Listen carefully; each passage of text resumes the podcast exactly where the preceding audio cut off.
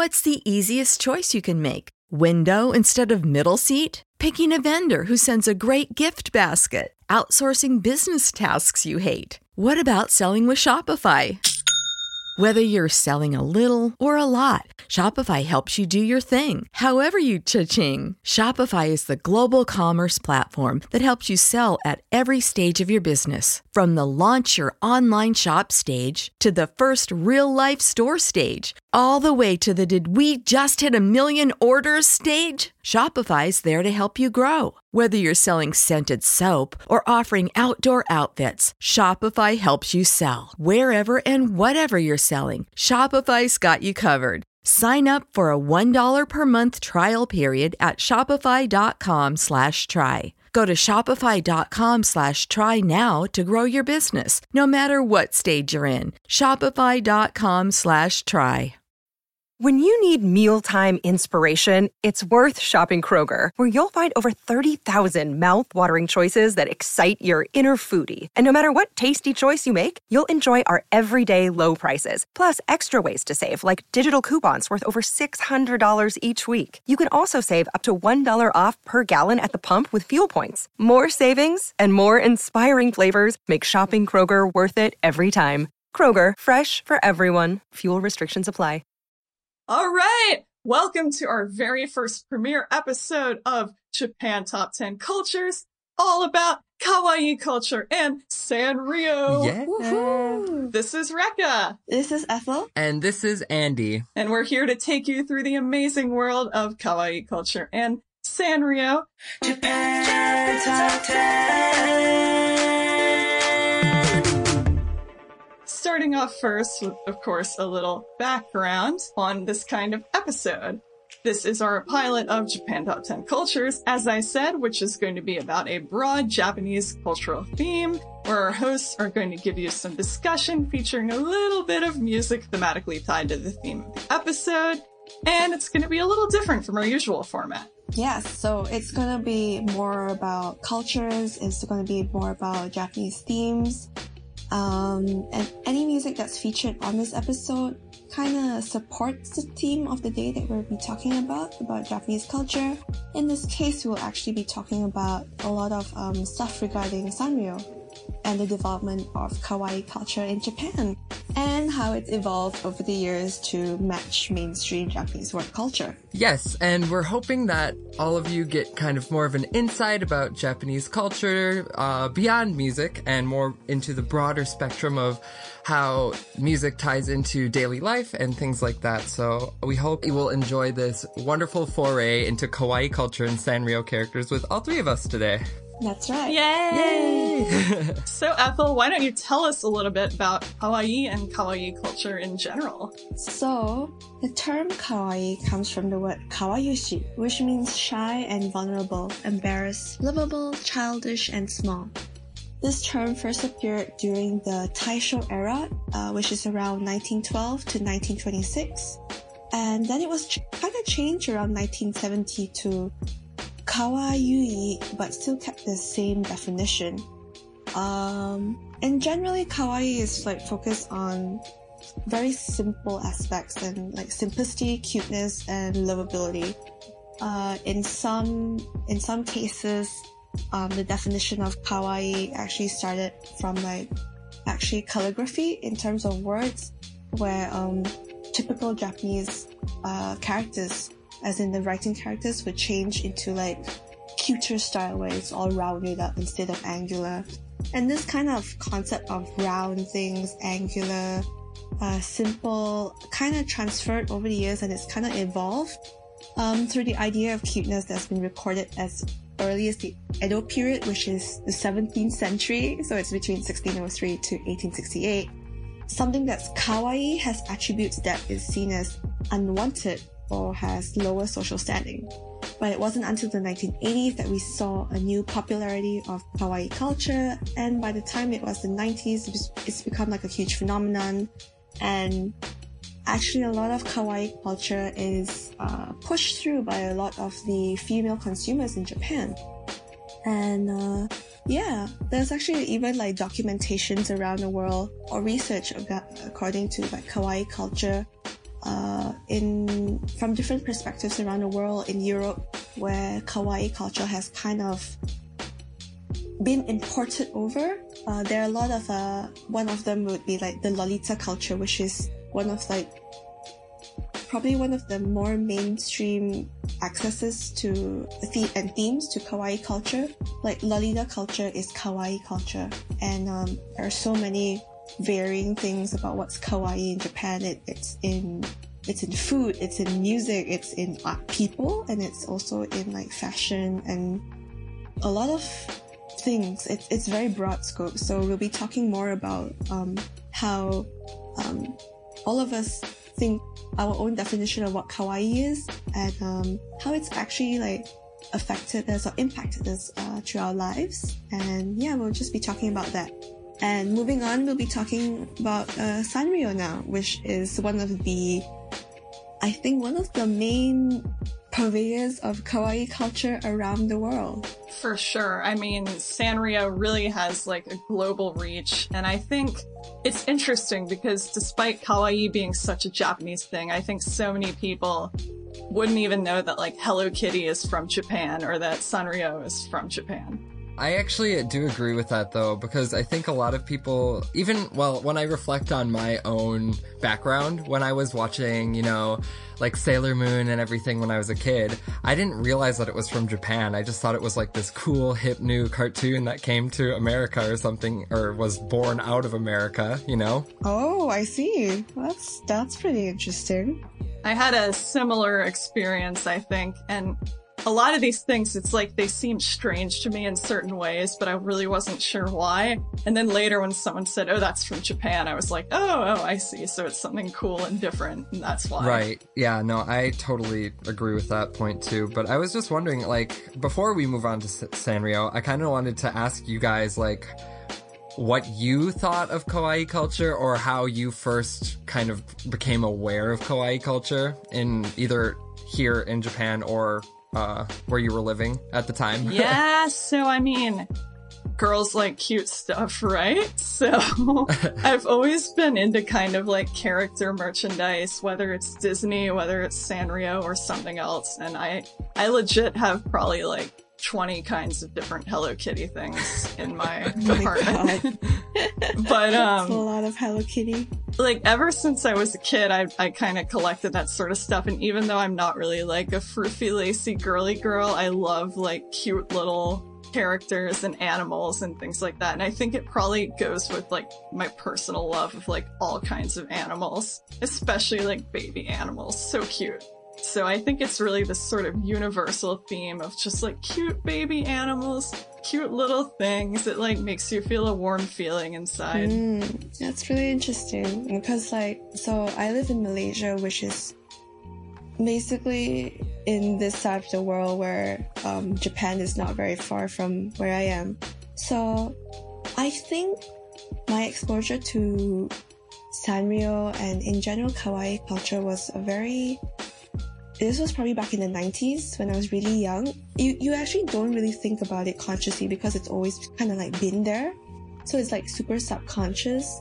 Uh, there was a lot of, um, if there, if there wasn't a lot of official merchandise, there's plenty of, um, um, what, what's the word? Bootleg, bootleg version of, of, um, uh, Sanrio stuff and like uh, I remember the early ones that were before Hello Kitty was um, Bad Badtz-Maru, the crazy penguin, and um, Kero Kero Pete, which I actually really like. Oh. So these are like super early Sanrio characters that I was kind of aware of. I didn't.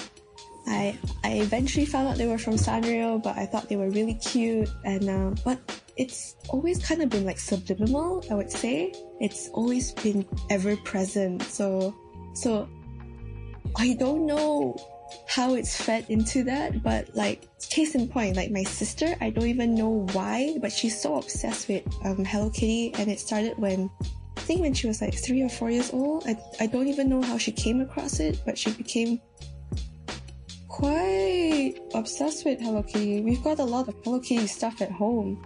And uh, and in Malaysia, I think last year or the year before, uh, there was even like a special Hello Kitty cafe that opened.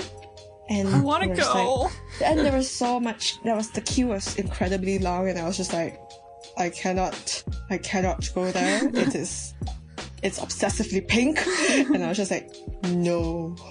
Yeah, I wasn't a big Hello Kitty fan, but like, I was like, okay, Sanrio. Sanrio's main mascot has always been Hello Kitty. And yeah, I think in Asia in particular, we're exposed to a lot of um, Sanrio stuff, especially in terms of uh, stationery. Just endless stationery. So much stationery is just Sanrio. Mm. It's funny that that stationery is such a big part of Sanrio, especially nowadays when people don't really write letters anymore. Exactly. Yeah. I think you both touched on something that's really um like the keystone of kawaii culture, which is like its pervasiveness. It just seeps into all corners of culture and it's really for better or for worse, it's inescapable, which I think is an incredible power of kawaii culture. Um, but yeah, that it, it just continues to uh, encapture the world in its cuteness, you know? Yeah, and and I think what kawaii culture is basically one of Japan's main pop culture exports around the world. Everything that you think of about Japan, anime styles, fashion styles. The first word I think most people know, like learn from like in Japanese, with what I think kawaii would be one of the top five. Right. Yeah, I think I think that's definitely true. And I I think that's also in part um I don't want to say due to, but I think a lot of people also became aware by that very strange obsession that Gwen Stefani had with Japan and making it like part of her brand. You know, I didn't want to bring it there, but when you talk about kawaii, oh, especially the street Uh, fashion and the part whole. Harajuku girls thing. I think there was this one analysis someone made about um, Gwen Stefani and her obsession with Japan during her during her early solo work years, and I was just like, um, okay, I'm not sure what's going on there, but sure. And like, I, I felt weird because like there were these four Asian dancers with her and her Harajuku girls, and I was just like, okay, what is this? Um, I was just to further that point. I think that is like spot on. I didn't even want to touch that with a ten foot pole today, but I think it's hard to it's hard to discuss kawaii culture in America without um, having that kind of weird commodification that also comes along with a lot of it, like Gwen Stefani using it for the advancement of her like her career in certain ways. You know what I mean? But um, but uh, I, I will I'll rein it back in before I get too preachy. I'll jump off my soapbox. um, and yeah, I I uh, I really appreciate both of your inputs on kawaii culture because I was kind of interested where you were coming coming at it from too. oh, and, and, and about this 10 foot pole, we all forgot that, um, the lovely, lovely Avril Lavigne did talk about Hello, the song. Uh, look at that. There you go. The most excited Yeah. one.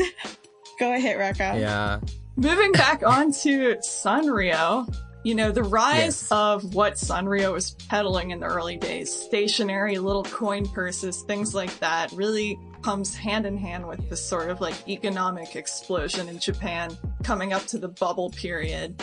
And people had disposable income. They were looking to buy awesome little trinkets, maybe to take to work or to school. And the rise in Sanrio selling what at the time they called uh, fanshigutsu or fancy goods like little coin purses, fluffy things, keychains, stuff like that. It really goes hand in hand with the sort of like with the economic rise in Japan and the bubble era. Mm-hmm.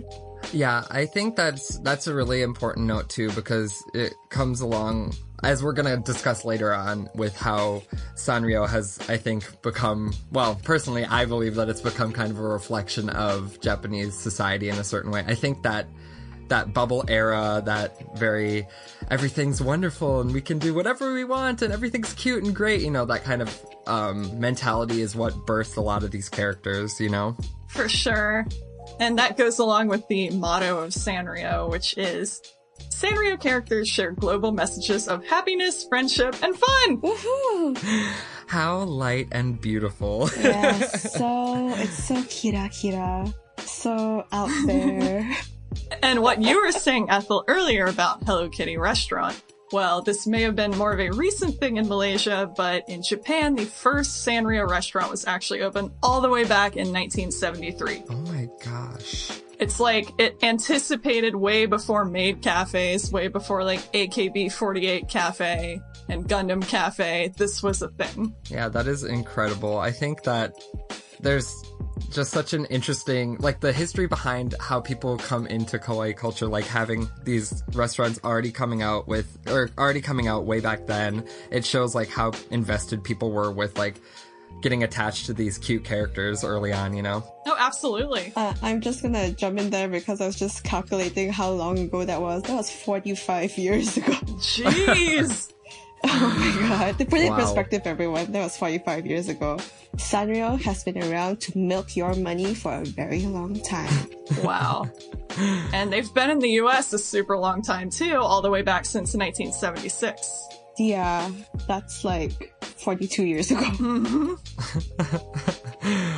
Oh man, no, that is that is incredible. I mean, I mean, just to touch on, I think how many characters does Sanrio actually have? It's it's easily over a hundred, right? Yeah. Uh, I I have the list somewhere. Hang on. It's it's exhaustive. they have created over 400 characters. Oh my goodness, Wow. that I oh, hoo, hoo, hoo. Oh, But, beginning they in come go. 1963. Wow. yeah. Wow. I was gonna say, um, Rekka, like you said, they do come and go. Like it's, it's. I think there's only a h- real, really a handful of characters that have continued to be in the mainstay for a very long time. But hmm, actually, quite a lot of these Sanrio characters are quite uh, perennial. I would say a lot of them have been around for so long. Like I do know some of the original characters from the seventies, like Hello Kitty, My Melody, Little Twin Stars. They're still damn popular, yes. and like um, Keroppi and yeah. Oh, Pom Pom Purin. Oh my gosh, such memories, such a cute face. Yeah. Speaking of Pom Pom Purin, I think like he, uh, he, it, she. I'm not sure. I'm sorry. I'm not sure the uh, the identification of Pom Pom Purin, but um. Uh, they have been such a mainstay of the Sanrio brand, especially in Japan. Like, there's cafes everywhere for Pom Pom Purin. oh, He's so cute. Oh, it's a he, by the way. He's a Oh, good-natured golden retriever dog who lives in his own basket at his owner's house. Oh, I, so. I like that there's backstories for all these characters. It seems like you really don't need it, but like Hello Kitty lives in England, like she has a family, she has a boyfriend, all this kind of stuff. And it seems like kind of needlessly elaborate backstories for some of these just characters instead of just being like, hey look, it's a cute doggy or something. Yeah, but I guess in a way it lends to the whole attachment some people have to some of these characters. Yeah, yeah. like like mm-hmm. they think of it. It's a very simple story, and then they're like, "Oh, it's so cute!" Like these characters become like your friend or like someone you can relate to, and you. And I guess like when you meet similar fans of certain characters, you can always like start talking about about the character from like some of these points. Yeah, no, and I think that really goes kind of hand in hand. Like Sanrio has obviously been um, smart about kind of gathering the the temperature around certain characters, and they always have these character rankings every year. I think this year's like the 33rd annual or something like that. Maybe no, probably more than 43rd, something like that. But um, I know they've been doing um, these character rankings like year after year after year, and it's really interesting to see because they don't only um, survey Japan, they also survey overseas. I know too. Oh wow, okay, didn't know that. And for example, I know this year that um, their character Cinnamoroll has won first place. Um, I actually didn't know Cinnamoroll before looking at the website to see. Really? Yeah, I know. She's so cute. She's like a little bunny. I should be more into Cinnamoroll because it's a trio of like bunnies that are idol singers, and I of course love idol music. And we actually have some of that for you coming up here. And speaking of Cinnamoroll and Cinnamoroll's idol group, Cinema Angels, we have a little song for you by Cinnamon Angels called Choo Choo Choo from 2006. あれれのれなんだ？ドキドキする。大きくなるハート。壊れやす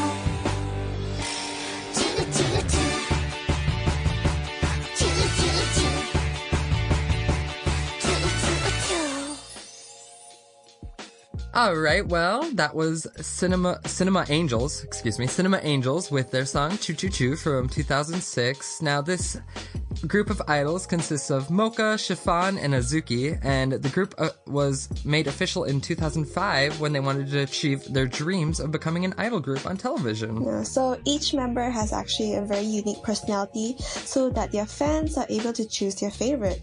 And the first single by Cinema Angels introduced each member of the group.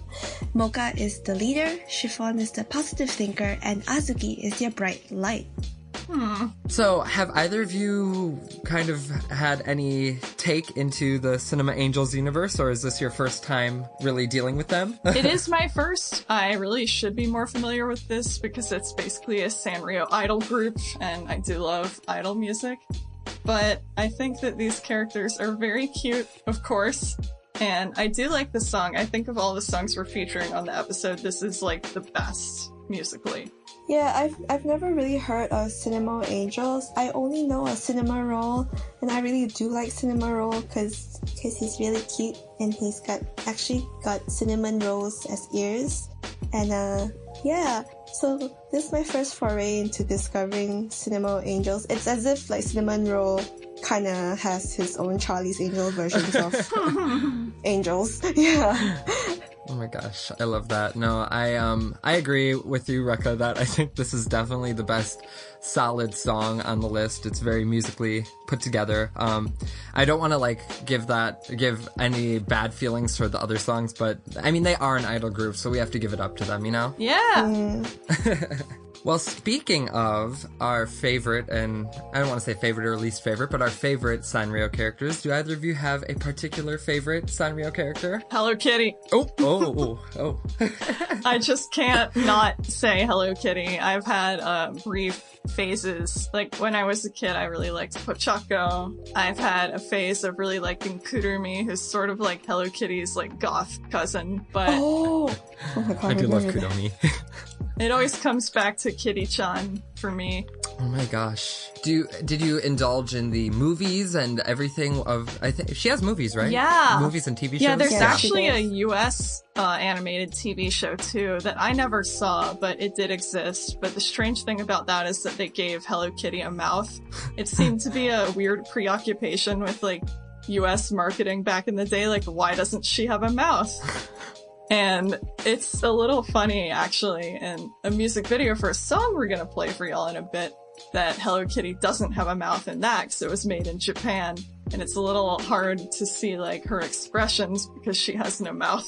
Oh my gosh. Yeah, I know that she was, I believe she was created in 1974, so right around the time that a lot of these Sanrio characters were getting big, and she kind of was created in tandem with two other characters, if I'm not mistaken. Yes. Yeah. Um, Patty and Jimmy, are you, I actually, I feel so ashamed. I don't know anything about Patty and Jimmy. I think that's a given because Kitty-chan blew up so much, but We all remember her boyfriend Daniel though, but he was kind of like an accessory to her life. Yeah, he's just like male version. It's like say Barbie and Ken. Barbie is like huge. Ken is just like, oh, that's Barbie's boyfriend. It's like, oh, Hello Kitty, but dear Daniel, oh, that's just Kitty's boyfriend. Yeah, exactly. So, moving on. Uh, so, since we're talking about Hello Kitty and Dear Daniel, there's this little song about their relationship called Koi Shijai na Town, uh, released in 2002. Enjoy, guys.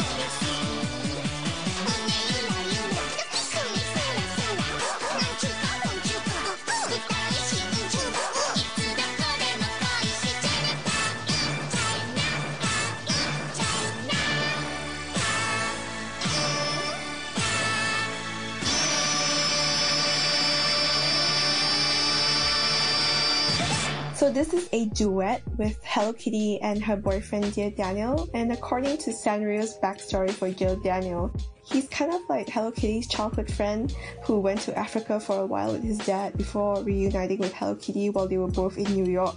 Wow, there's, that's an incredibly high flyer background for both of them. Yeah. Interesting.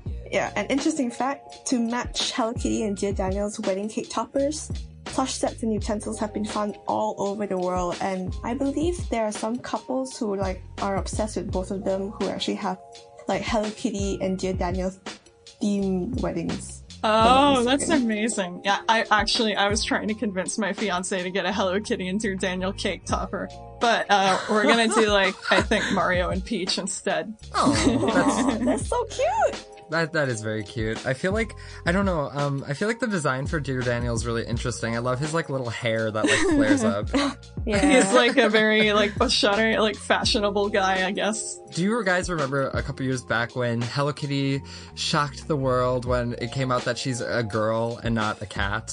oh yeah. Well, she I has a that. pet cat, which it would be really weird if she was a cat and had a pet cat. Kind of like that thing about how, like, if Goofy's a dog and Pluto's a dog, like, how does that work?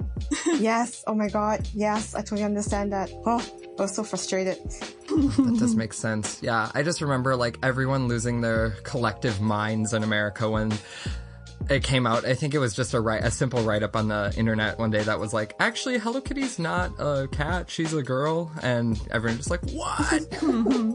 so before we keep the ball rolling with our kawaii culture and Sanrio list, I have a brief announcement for you guys. We need your feedback for this episode. Now, this is a bit different from the episodes that we usually produce, so we want to know if this fits the minds and ears of our listeners and whether or not this is something we can continue producing in the future. So if this is something you guys really like or you want to hear more of, or if you have ideas for topics even, just send us a message to the Patreon to let us know your thoughts and ideas. So we hope you've enjoyed this first one so far, but yeah, we definitely would love to hear your feedback. We're looking forward to it. Yeah, and even if you hated it, tell us. We want to know. Yes, that's true. So, uh, I think around the world, most people have um, probably been exposed to gudetama, which is basically this um, lazy egg yolk fellow, which came about in 2013. I think this was a, probably Sanrio's first foray into. I'm not sure it's the first foray, but it was one of their first food-based characters of theirs that really hit the market really hard and gained traction like no other. And um, so basically, it's a it's a yolk of an unfertilized egg devoid of gender, and uh, he's mostly depicted reclining on an egg white as an ingredient or as an ingredient in a Japanese dish. And I love Gudetama because his main characterization is all about laziness, and it's the best thing ever. And I think this is why he's so popular with a lot of people, because a lot of people were like, oh. I totally get what he means. Like, I'm just too lazy to do anything. Oh, can we not do this? And his nameplay of Gude Gudetama is actually a play on the word gude gude, which is used to describe someone who has no energy, and tamago, which means egg. And um, Gudetama actually came second place in the food character election Sanrio contest in 2013. The first place went to Kirimi-chan, which is actually a salmon fillet. I, I know it was a very odd period of time in Sanrio's character development world, but it's okay. But but to me, it doesn't matter because look now, second place has now taken over the world. Gudetama is so popular. There are like so many Gudetama themed pop-up cafes serving like egg dishes around the world. The one that I know of that I really wanted to go to was actually in Singapore, but I had no time to pop in. But I was just so I was just standing in front of the cafe. I'm like, look at this egg and his butt. yes. Yeah, Yeah, he does I have know, like it's- little butt cheeks kind of like drawn on. Yeah, this is the best thing ever. And like, I love all the all the drawings and sketches for Gudetama, whether he's being picked up by the bum by like this pair of chopsticks are like dropped into a bowl, and he's just like, I'm so lazy to even splat. I think good, you really hit the nail on the head. Gudetama like blew up worldwide on that ranking list that I was looking at earlier of all the Sanrio characters. Like he was number one in South Korea, in Taiwan, and he's like in the top three for a bunch of other different countries. So I think he's like really captured the hearts and minds of the the youth around the world. I, I I have this theory. It's a kind of it's like a theory-ish about um Sanrio and how they develop the characters. I I find that a lot of the characters somehow like psychologically they kind of click with some of the people around the world, and I don't know how they do it. It's so bizarre. Yeah, I'm not sure either. I was actually reading an article in preparation for this episode, doing my due diligence in getting ready for kawaii culture, but um I think part of it I, I I don't know if this I, I really thought this part of the article was really good where they talked about how um some of the Sanrio characters seem to have like grown up with their main audience. So a lot of the kids who were inundated with Hello Kitty and the really cuter characters early on became adults, and so they have developed this sense of uh, identification with characters like Gudetama, um, where they're like, "Yeah, I also am just tired all the time and don't want to do anything anymore." Um, but it's so sad. I don't think there's actually a Gudetama song we have on our list today, but we do have one for Kirimi-chan. Uh, and I believe it's called Kirimi no Uta. Oishiku tabete ne. As in, please eat me deliciously. Which is released in 2014.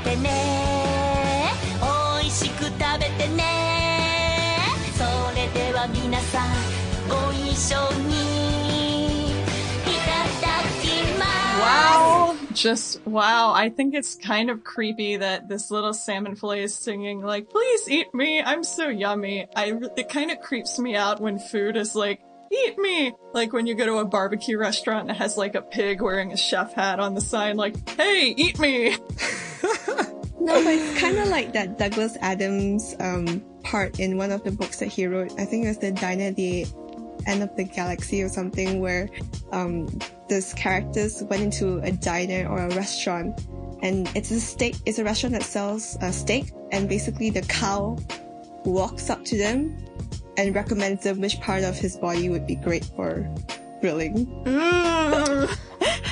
I know you said like it reminded you of that as if it was going to ease my uh my worries about where that story was going, but I was affirmed and I am still very creeped out by food telling me to eat them. Eat me, So- eat me. I think we're all surprised that Kirimi-chan like made number one in this food character popularity poll. But I don't know, is food character popularity like how many food characters are there? That's got to be like a pretty small like field of contestants. Yeah. I'm also wondering like isn't pompuddin like part pudding? So shouldn't pompuddin also be in that category? Actually, actually, I mean, a lot of their names are kind of like to do with food, but like in the case of Pom Pom Purin, he's actually a golden retriever dog, but is colored in like the pudding, pudding color because he likes to drink milk and eat soft food like pudding. Oh. And then like, and then like, there's like Cinnamoroll, and you think it's like it's a it's a it's a characterization of an actual cinnamon roll, but it's just that they used they were inspired by a cinnamon roll, and he's actually a chubby white puppy. Oh. I think there see really that. was this like this fad of like food kind of characters, like going along with Mame Shiba and uh Tare Tare Panda is Mame also Shiba. like a bread, right? Yeah, yeah, yeah. Oh, that's so true. Yeah. No. No, but in the case of like like a lot of previous Sanrio characters are like actual like characters that were inspired by food, but I think Gudetama and Kirimi-chan were the first ones that they were like actual food. That makes that makes sense, yeah. But if you enjoyed this song, you can give thanks to voice actor Tsubasa Yonaga, who has also given his voice to Kakumeiki Valvrave, or Valvrave the Liberator, as well as characters in Yowamushi Pedaru. Well, uh, I want to take this quick time to talk about my favorite Sanrio character. It's actually one of their more newer ones. It's Aggretsuko, and I'm sure for a lot of our listeners, this, or well, maybe I shouldn't say I'm sure, but I think this might not be the first time people are hearing about Aggretsuko because I think she really made waves when her character was debuted in 2016. Um, but yeah, Aggretsuko's actually a red panda um, named Retsuko and is a 25 year old office worker here in Japan. She deals with the trials and tribulations of doing work in the Japanese workforce, including commuting, dealing with friendly and not so friendly coworkers, and a boss that is so terrible. I think anyone who's watched the series would agree with me, but um, yeah, so obviously her name is Retsuko, um, but her name is kind of a combination of aggressive and Retsuko, and that's because uh, Retsuko deals with her frustrations by screaming out death metal um, ev- anywhere and everywhere. Sometimes it's at the office, but most times she goes to like the kara- karaoke booth uh, down the street from her office to take out her frustrations. now, have either of you have either of you been in contact with Retsuko or Gretzko rather um, yet? I have not watched this series yet, but after watching some like trailers, I really, really want to. Because I relate to this character a lot. First of all, I like love to vent with karaoke in general. And also, like, my name Rekka, the first character is the same as the first character in Retsuko, so it's like, oh, of course, it's meant to be. And I also work in an office. No, for sure. I think yeah, I I agree. I mean, I I think it's especially poignant because she's a, a Japanese woman, and like a there's a side of that that comes out in the series as well that I I cannot understand sadly as a man, but I can empathize with her um, through her struggles. But yeah, I think the her series really tackles a lot of interesting issues about working in Japan and being a woman in an office in Japan and everything. But um, Yeah. So I think this is kind of the point, or one of the characters that I really wanted to talk about in this episode because she highlights what uh, we were talking about earlier about how Sanrio's characters can sometimes take on more broader cultural ideas about in Japan, specifically this time working in Japan. Um, through the series, you see a lot of Aggretsuko's uh, interactions with her boss, where she's treated differently than the men in her office and things like that, which is a problem that some some women face working in Japan um, and around the world, obviously. Um, but it, I think that's why people have really resonated with her of this like built up tension that you can't really say because of societal constrictions. I feel like it's sort of this trend of like having things. It's like it's not just cute; it's also kind Yeah. of woke or whatever. mm-hmm. Mm-hmm. No, I feel that big time. But um yeah, she really I think the series is also good at highlighting kind of this I don't want to say the state of working in Japan, but the long hours that come with working in a Japanese office sometimes, as well as just these coworkers that you have to have to put on a face for because if you don't you won't be able to work smoothly or like fit into the office dynamic, you know, kind yeah. of thing. Retsuko is actually an office lady, right? In O an OL. yes, yes. Yes, um, that's that's why. So I guess in a way, she probably resonates with a lot of like um, um, entry level or like entry level staff workers, especially female workers who are stuck at that level and who have to like tolerate all the discrepancies in the office and all the office politicking and yeah. Uh, I guess that's why her global ranking is much higher than in Japan itself. Yeah, I think I think so. I think it is something that people can kind of resonate with, but like maybe people in Japan are reluctant to even express those feelings by like loving Aggretsuko because they don't want people to be like, "Oh, this person hates their job and they want to quit," kind of thing. That's such a common feeling to have, though the the endless frustration with like like sometimes you get that with like a coworker and yeah, and that's about it, I guess. And I I, I, I guess that's how like Sanrio has tapped into something that everybody can understand. As long as you're working and like it's a, such a common denominator like what are the things that you don't like about working? Or like how do you take out your frustrations in japan we go karaoke and sing death metal. And like hey, where in europe you go like drinking a lot which is also quite common in japan where they go to some izakaya and just like bemoan their day's frustrations or week's frustrations and drink and drink and drink. It's it's interesting 'cause as like as much as this show has so many things that are very Japan specific as far as work culture, they're really you really hit on it, Ethel, in that there's a lot of universal like work hassles that people have that are reflected in this as well. Yeah, no, I yeah, that both of you are spot on in saying that. I think if I really implore everyone and especially you guys to check this out because it is like I've I've binged watched it uh earlier this month and um it really just like it resonated deeply with me working working here in Japan especially. I saw a lot of like reflections and it'd just be funny when I would watch an episode and then go to work the next day and like see things play out how it did in the episode. I was like yeah um, they really cued into something. Yes, so I think like we had we had a nice great discussion about how characters kind of tie into um, tie into larger narratives happening in society. So we have a few more on our list, but before we get to that, I have a quick announcement. And that is, are you enjoying this episode? Would you want to learn more about the different aspects of Japanese culture? If so, please let us know if this is a segment you want us to continue. We really need your feedback, and we hope that you've enjoyed our conversation so far. But we want to know what worked, what didn't, and what you want to hear more of, or what we need to change. So just send us a message to the Patreon to let us know your thoughts and ideas, both good and bad. We want to make the best content for you, and we thought this would be a nice way to introduce a new side of our podcast. So please let us know your feedback. So we finished up with Aggretsuko, who takes on really these larger cultural goings on in Japan. And our next character we're going to discuss, I think, does this too, but in more of a subtle way.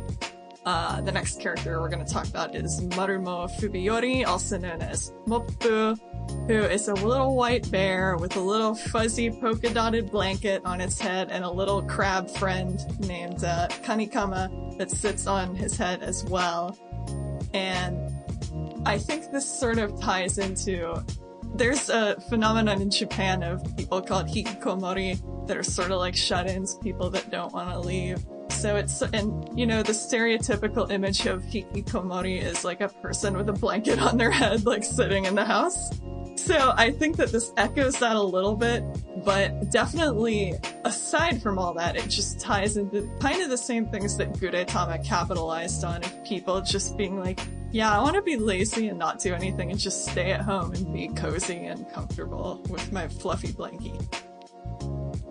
Very cute, but also, yeah, I I think it's something that, like you were saying, record just points to a larger thing going on in Japan, where, but in a much more uh, reserved or much more. Uh, it's it's a lot more subtle in the delivery, which is something that. Um, I mean, Aggretsuko, I don't think she'd be able to be subtle in the delivery given her nature.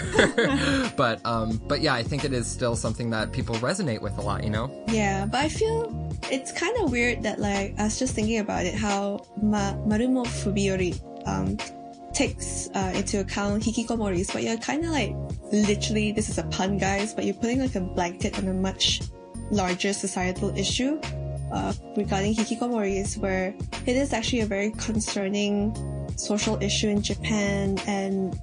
They need to, you shouldn't just gloss it over with like kawaii culture. I mean, well, it is in a way like trying to make soften the whole issue about hikikomoris. But yeah, I think uh, the bear is really cute. He's really adorable. I was when I first saw him, which was just through this episode because Sanrio keeps churning out characters like no other. I don't know what is their creative department like, but it's he was he was really cute, and I'm like. Oh, he's so sweet. And now that you're talking about the fact that it's based on like hikikomoris, I'm just like, oh, it's okay. Yeah, I don't know if it really is based on it directly, but it just seems to echo that to me.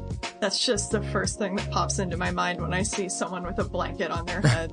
No, I I agree. I I again, I also don't know if it's based off of it, but yeah, it just seems to with especially with the trend that that we've noted throughout the episode, or maybe it's not a trend, but what we've noted about Sanrio kind of taking cues from culture and from popular culture here in Japan, or not even popular culture, but things happening here in Japan. It just seems that it might be pointing to a larger message or a larger influence, you know. Yeah, for sure. And uh, speaking of our friend Moppu or Marumo Fubiyori, we have a song by that character coming up for you next called Moppu Dantsu or Mop Dance from 2017, which was performed by Moppu and his backup idol singer dancers. Enjoy!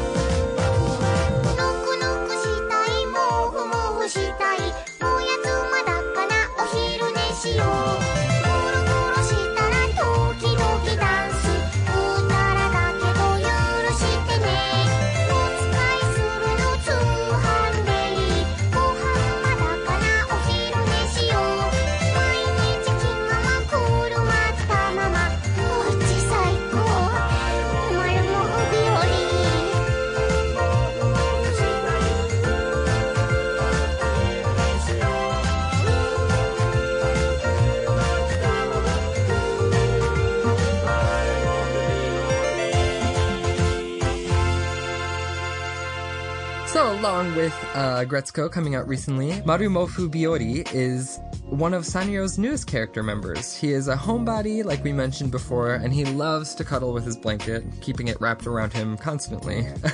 he has earned the nickname Mopu from his roommate because he always drags his signature blanket even around their house. It reminds me of this uh, character in Peanuts who always has the blanket. Oh, yeah, blanket. Maybe are we are we are we trying to say Peanuts is also making a No, I'm just kidding.